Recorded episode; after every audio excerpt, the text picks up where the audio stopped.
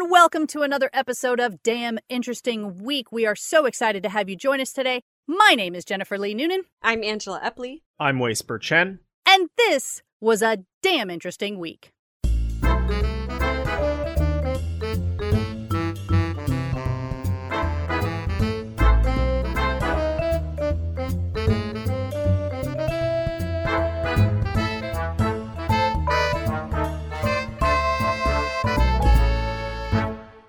So let's get started with our first link.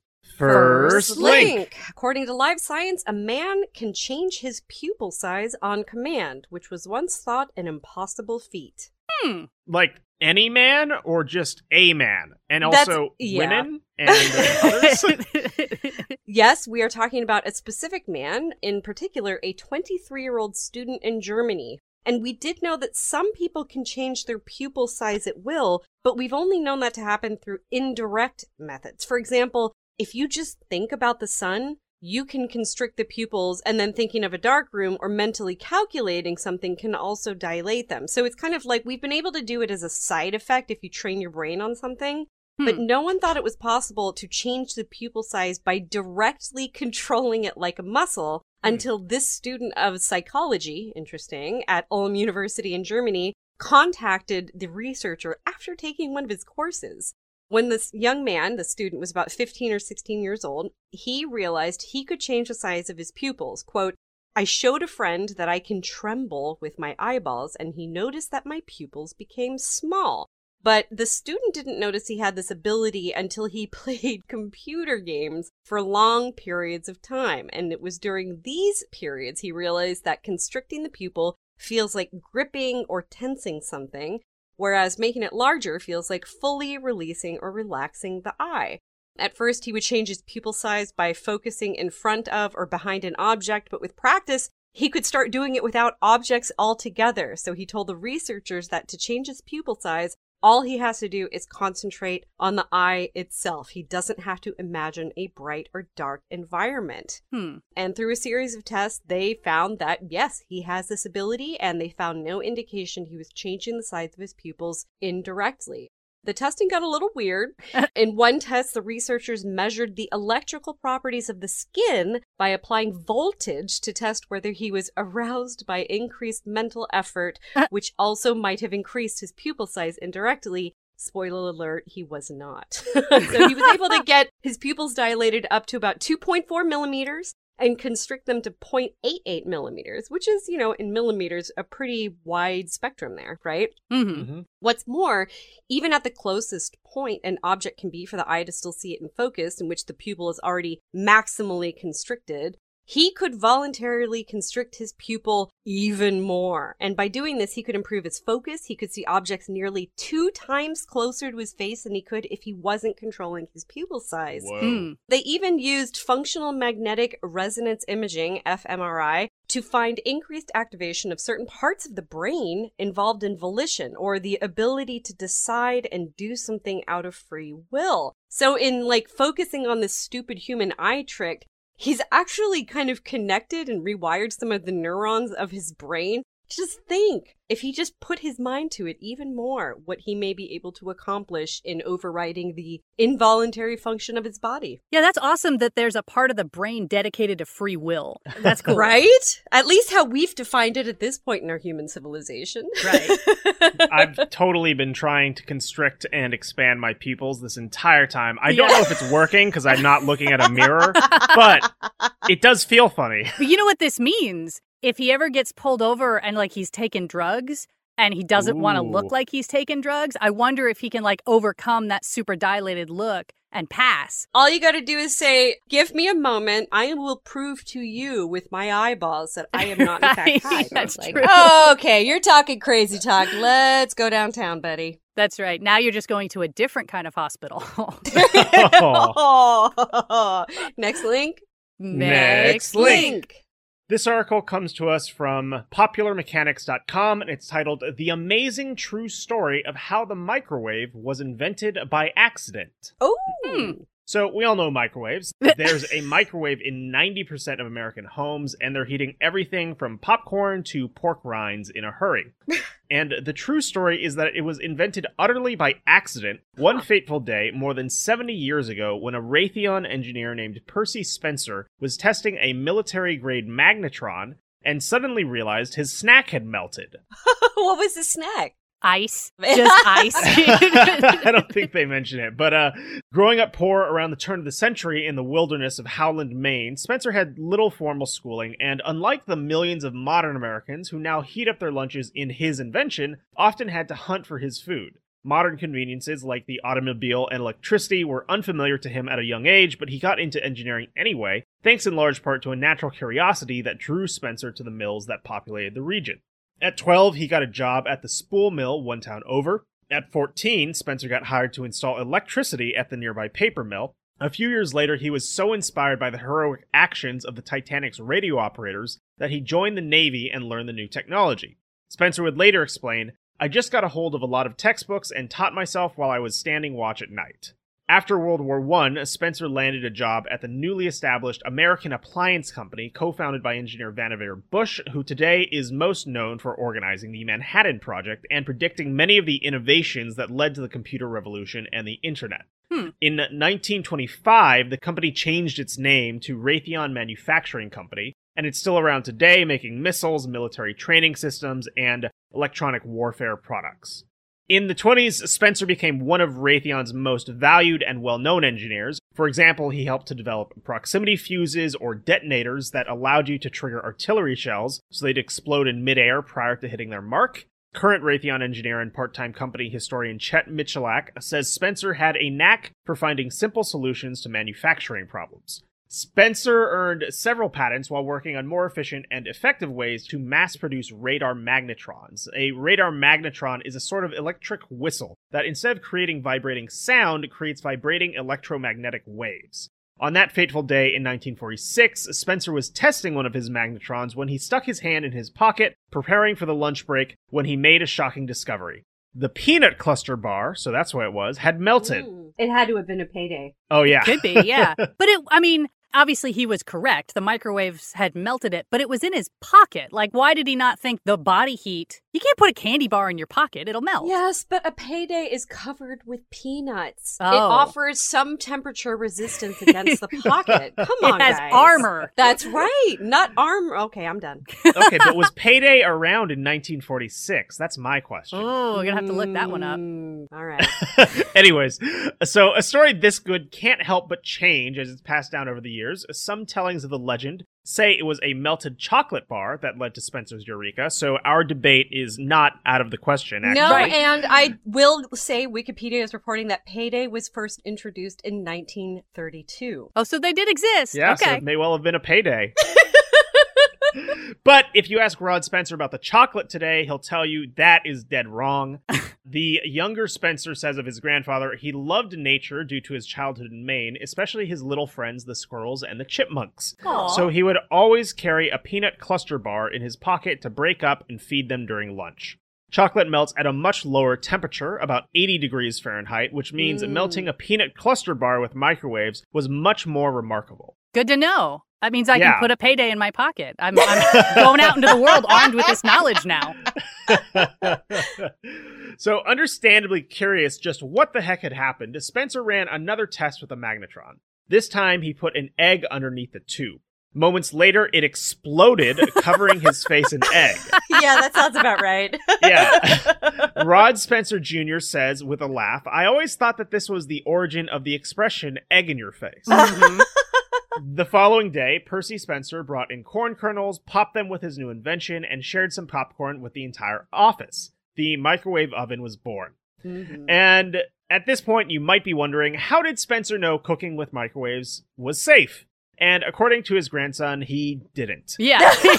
Yeah. Just like that's fine. Everyth- Yeah, yeah, to- everything from what he interacted with told him this was probably a little dangerous, if anything, right? Yeah, yeah. Today we know that the low doses of electromagnetic radiation emitted by microwaves are generally considered safe, although the FDA admits that no studies have been done to assess the impact of low levels of microwaves on humans over time. and there are those who still firmly believe microwaves are killing us. Mm-hmm. so, you know, maybe. Uh, but back in the 1940s, this information just wasn't available at all. This was a time when people would wear nuclear stuff around their neck to get rid of cancer. Right, Yep. right, right. So, Yeah. I will say, I had a friend in college who had a brain tumor and he got it treated and he's fine. But he told us as he was going through this process that after he had done the radiation, his doctor had said, don't be around microwaves for a while. Like you, you've had a certain amount of radiation, you don't want to add any more, so just stay away from microwaves. And we were always like, that doesn't, doesn't sound right. Like if Mm-mm. if the amount Mm-mm. of radiation coming out, leaking out of a microwave is that dangerous, what are we all doing around them? But he was like, I don't know, this is what he told me. Like, yeah. Well, I mean, you know, Wi Fi routers do emit radiation up to something like four inches away from them. Hmm. So I've seen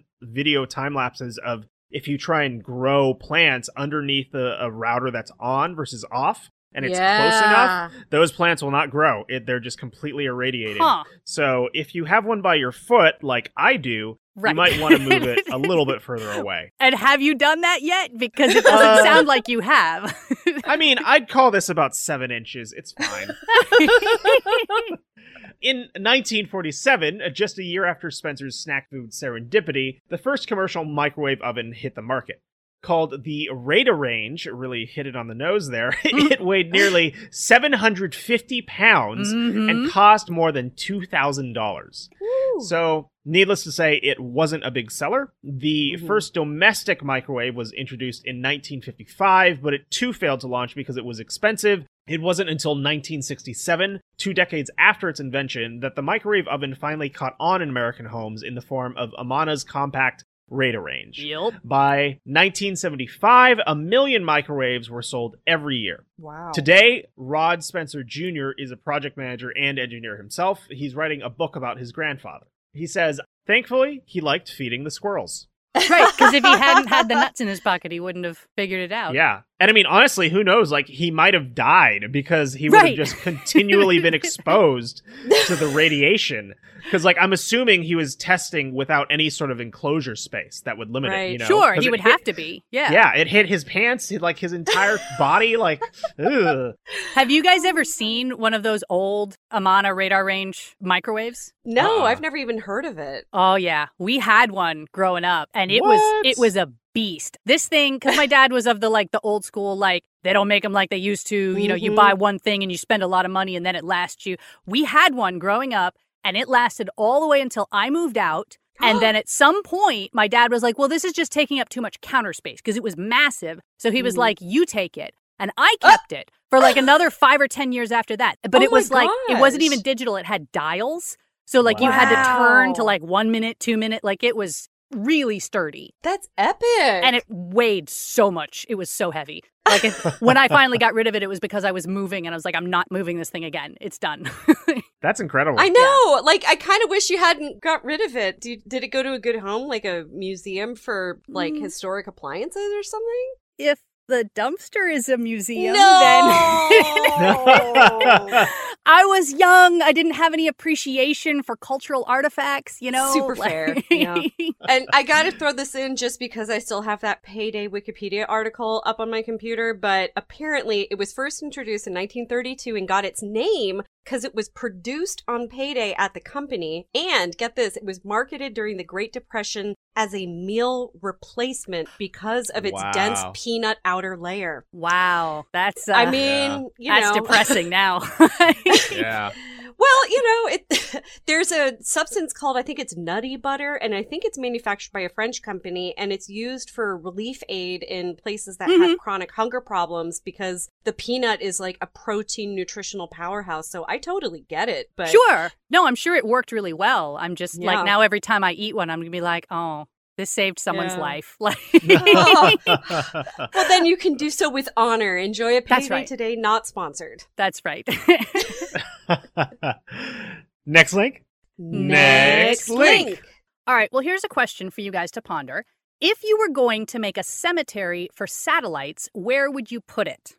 Further away? I guess. Ooh, you know, that's a good question because my instinct is like put it in space because we don't have enough, like, you know, bury it or you probably shouldn't burn it. I mean, just pick a big asteroid and just be done with it, you know? Right. Just shoot it that way. The American way. Well, the correct answer, according to this article from The Guardian, is at the bottom of the ocean. Specifically, ah. there's a spot in the Pacific Ocean that is officially named the Ocean Point of Inaccessibility because it is the farthest place on Earth that you can get from land. It's about 2,700 kilometers from the nearest shoreline in any direction and a whopping four kilometers deep. Unofficially, it's known as Point Nemo, which the article helpfully points out is named after Jules Verne's 20,000 Leagues Under the Sea and not the fish looking for his dad. Uh, okay. Yeah. I love how that point of clarification needed to come in here because we're at that cultural reference point where it's right. like, They're like, no one's heard of this book, but we feel the need to tell you. Yeah. oh, I feel so old. That's great. And the article isn't really clear about whether there's a formal agreement between countries on this or everyone just kind of came to the same conclusion that this was the best spot. But nearly every satellite from every country eventually ends up here once it's reached the end of its useful life. A representative from the European Space Agency said they do careful computer modeling to figure out where the defunct satellite should hit the atmosphere and at what angle in order to come down exactly right and hit the target without posing a danger to anyone. hmm Because, of course, there are more dangerous ways to dispose of a satellite if you want to, including just leaving it up there and letting it break apart. But we've talked before on this podcast many times about the growing problem of space junk. hmm Mhm. The article also briefly discusses the Kessler effect, which is a theoretical point in the future when we'll reach a sort of critical mass up there, and collisions will cascade rapidly into more collisions and create a dense debris field of sand sized particles that can't be navigated by anyone. So it is in mm-hmm. everyone's best interest to not have that happen. There have also been a few recent cases of unplanned trajectories, including the Skylab space station, which hit Western Australia in 2020, or China's Long March 5B rocket in May of this year, which landed somewhere over the Arabian Peninsula. And obviously, it's not great when a space agency decides to do that, so more and more people are settling on Point Nemo as the place where dead space equipment goes, in part because it's such a big area that you can miss your target by a couple thousand kilometers and still not hurt anybody. Unless you think, you know, that this is how kaiju come about. Let's Could find be. the lowest point of the ocean, dump all of our tech that doesn't work for us anymore, and Mhm. see what happens. You know, Yeah. what, what could possibly go wrong? Someday the octopuses will rise out with their metal armor and get us all. And and they will be justified. Okay. Probably, yeah. Some of the more famous equipment at Point Nemo includes the Mir space station, which was decommissioned in 2001, an automated transfer vehicle known ironically as the Jules Verne, and someday soon, the International Space Station, which is already eight years past its expected lifespan and has been in the news recently for some minor failures that indicate the end is near. Hmm. It's currently authorized for use until 2024, but actually, just this week, there were reports of some structural cracks that may mean we leave sooner than that. Ooh. But the ISS is especially interesting because it will be the largest thing we've ever pulled out of orbit, about the size of a football field, which is way bigger than I thought it was. Hmm. They'll have to decommission it in sections, and just breaking it into pieces that can hit Point Nemo one at a time may create some debris. But space archaeologist Alice Gorman from Flinders University assures us that plans are already being made to the best of our ability. She says the good news is that all of the volatile propellants and other chemicals will burn up on reentry, so what lands at the bottom of the ocean is only clean materials like stainless steel, titanium alloys, and ceramics. And uh, to your point, Angie, if they've survived the vacuum of space and the fire of reentry, they can survive the pressure of 4,000 kilometers of seawater. So she says it's safe to assume that everything we've put down there is still very much there. That's how it happens, y'all. Gorman says, like shipwrecks the world over, it becomes a habitat, a coral reef. But I honestly think she may be speaking more generally about rocket debris in the ocean because, to my knowledge, there are no coral that deep in the ocean. But a couple million years, a little continental shifting, and someone in the future is going to find some very interesting fossils. Whenever I hear stories like this, I just think about the George Carlin bit where he's talking about how the true purpose of human beings may just be to produce plastic for the earth. Because, like, I don't know, just let's put a bunch of metals down there. And, like, I know steel and titanium are very sturdy and reliable, but, like, all that stuff still leaches into the water. Yeah, eventually, for sure. know? Mm-hmm. Yeah. And if we keep doing it, I don't know. Well, we already know that there are shrimp that can thrive near like volcanic thermal vents deep, Mhm. deep underwater. I mean, y'all are joking about my kaiju thing, and granted, that's a bit of a joke, but but you know, only when we're little bit. radically altering the environment in a way that we don't still fully understand, I mean, Mhm. just saying. Yeah. Well, that's always the uh, thing to point out is like, yeah, we're not really destroying the planet. We're changing the planet to the point that we won't be able to live here. That's right. Life's going to keep going on. It just won't include us. yeah, and in unpredictable ways we can't even begin to speculate upon. So enjoy, kiddos. yeah. I hope the shrimp like their their titanium. We've gone and made these great alloys for them. They should be grateful. That's right. Get ready for mecha shrimp. They're a little difficult to eat, but if you boil them long enough, Next link. Next link. All right. We are at a point in our civilization where synthetic biology can enable microbes to build muscle. Okay. I mean, we made eyeballs, so I guess muscle is less gross than eyeballs. It is, and the application of this is a little more limited in scope, which I can appreciate when it comes to science. Uh, this is Mhm. from phys.org, and it starts by asking some pretty interesting questions. Would you wear clothing made of muscle fibers? Hmm. Uh, uh, I mean, okay, what about- probably. like I, I say I wouldn't, but if it was cute and it was on sale, I would. Like, there you go. There you go. Okay, well, what about using muscle fibers to tie your shoes, or maybe even wear as a belt? does it feel like a warm embrace? That's my question.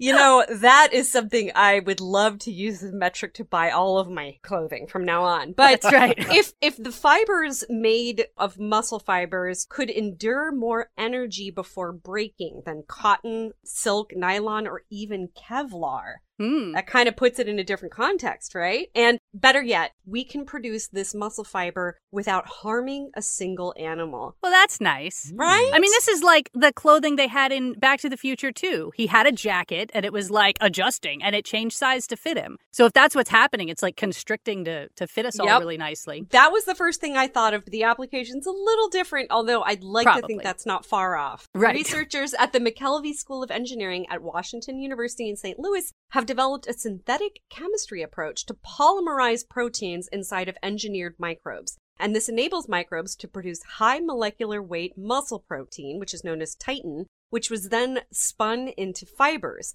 The production is cheap and scalable. It can enable a lot of applications that people have previously thought about, but with natural muscle fibers. And now we can do this without the need for actual animal tissues.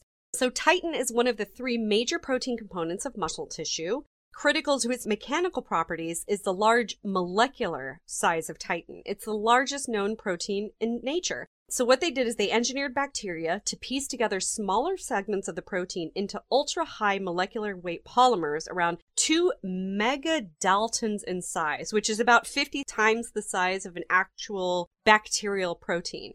Then they used a wet spinning process to convert the proteins into fibers that were around 10 microns in diameter or a tenth the thickness of human hair. Hmm. So obviously fancy clothes or protective armor because these fibers are again tougher than Kevlar, which is the material used in bulletproof vests and also jeans for motorcycle riders. Hmm. But they're also looking at potential biomedical applications as well because this synthetic material is presumably biocompatible and could therefore be a great material for sutures or even tissue engineering. Hmm. So this is early days, but pretty promising. And I'd really like to think that those auto adjust Back to the Future jackets and sneakers are not far off. Yeah, I mean, especially I imagine it would probably look like leather. Like it's not going to look like one of those the the real bodies exhibits where it's like just muscle fibers sticking out looking Right, creepy. right. Yeah, I mean, so I know this isn't how it works, but but it should be. well, y- I mean, I'm glad it doesn't work this way because muscle fiber,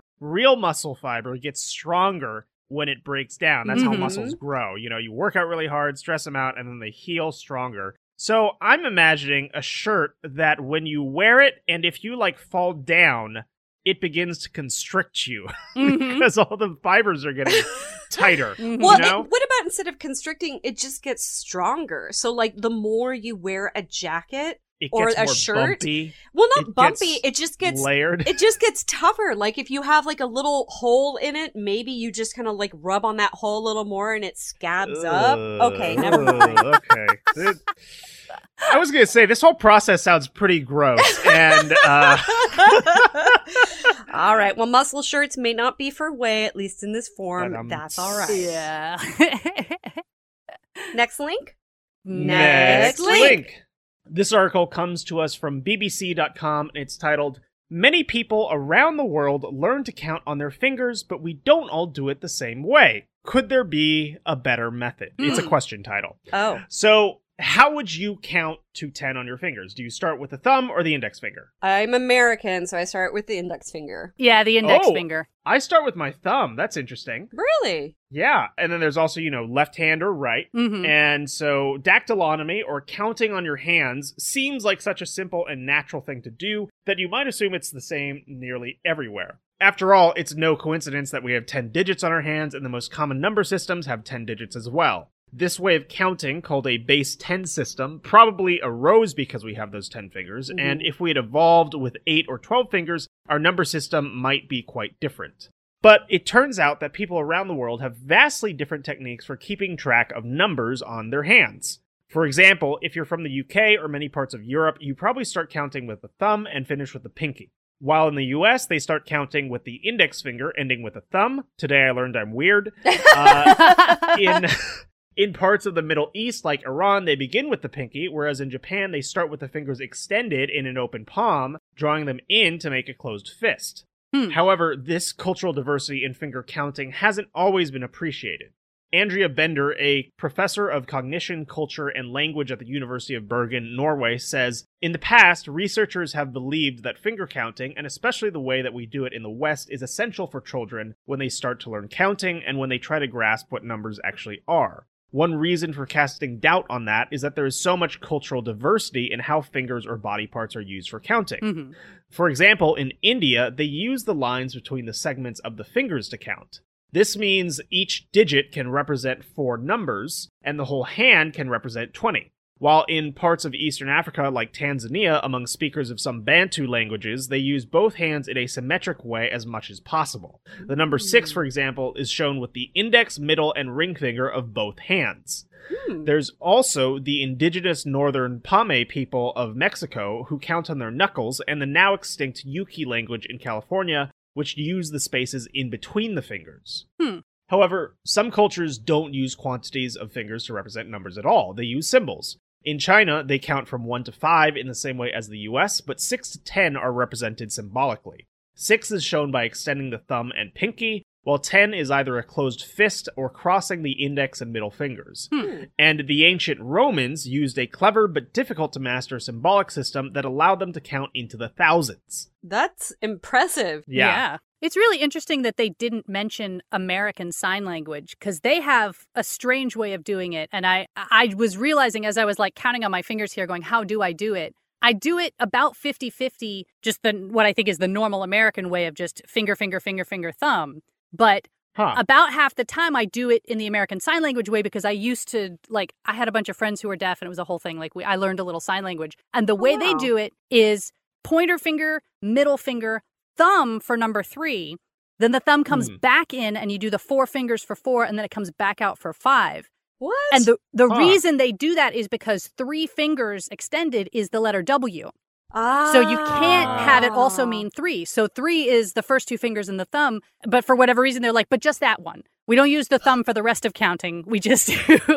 we stick it out and then we pull it back in. And then they also have a whole one handed way of doing six, seven, eight, nine, and 10. And uh, when I go above five, I do the sign language for sure on one hand. I never use two hands. How interesting. Yeah. And it reminds me of stories that my mother would tell me about people she knew that could do like complex mathematical calculations on their fingers. Mhm. Like there's an entire system you can learn that will let you do like multiplication and division just on your fingers, which is pretty fascinating. Well, I'm sure that's how the Romans ended up with the system that went to thousands because they didn't have calculators. They're out there doing business Mhm. in the market, and you've got to be able to do fairly high calculations of prices and stuff if you're really Mhm. doing this for a living, I guess. The innovations we've come up with just for using these systems in Right? absence of paper. hmm And now it's all lost because we all just have little calculators in our pocket and we never do any math in our head.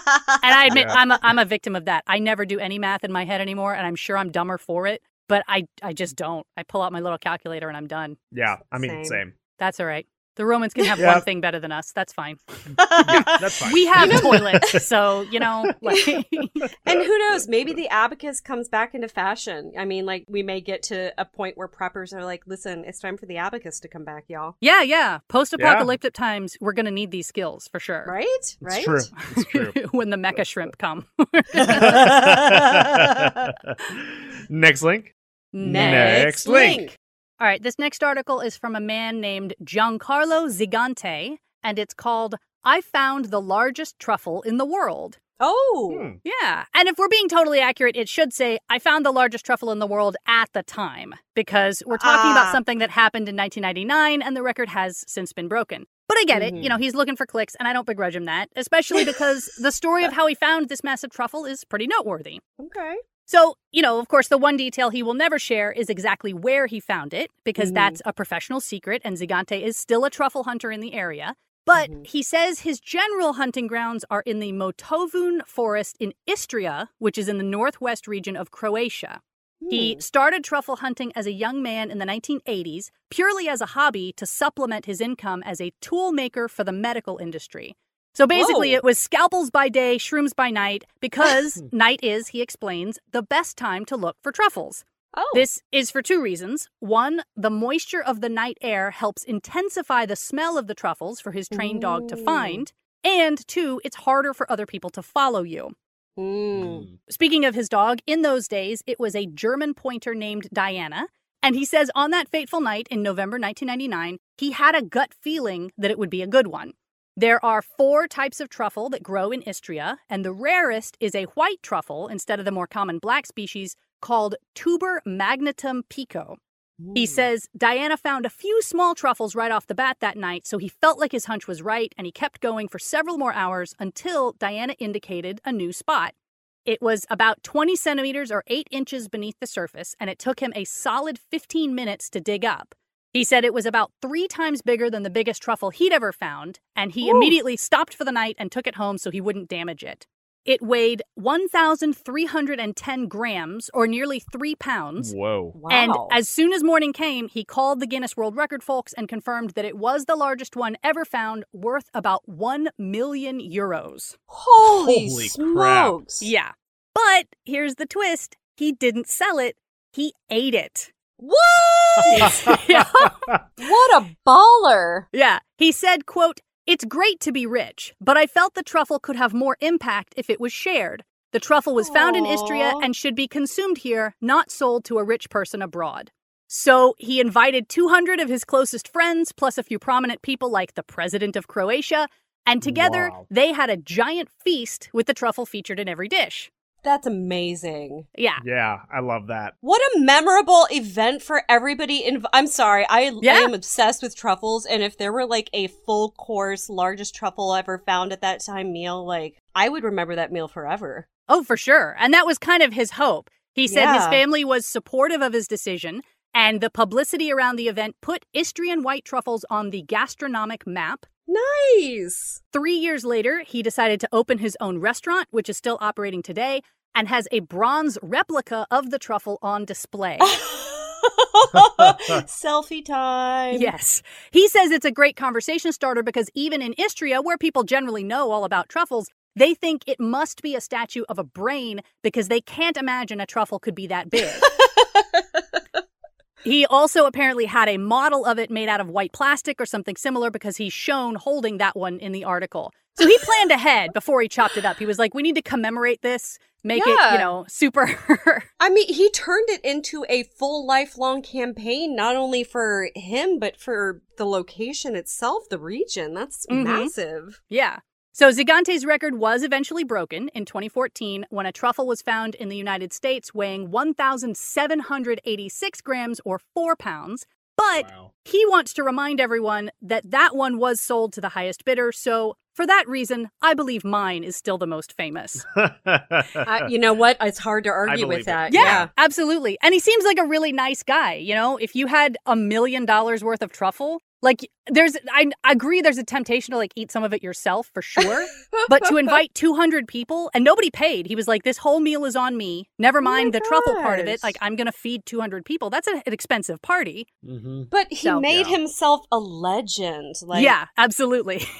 so cool. And he'll never have to make medical equipment again because he's made a perfectly good living collecting oh, truffles, Oh, apparently. Gosh, finally a way to get out of that super lucrative and extremely helpful human profession. Woo, what a relief. Next link. Next Next link. link. All right. Well, animals and food, and we're just going to stay on this theme here because the Guardian got a really adorable article about how wild cockatoos have been observed using tools as cutlery to extract seeds from tropical fruit. Aw. I mean, I'm sure they're just like putting a stick in their beak, but I'm picturing them with like a little fork and a knife in their wings. Yeah, you know what? You are correct on both counts.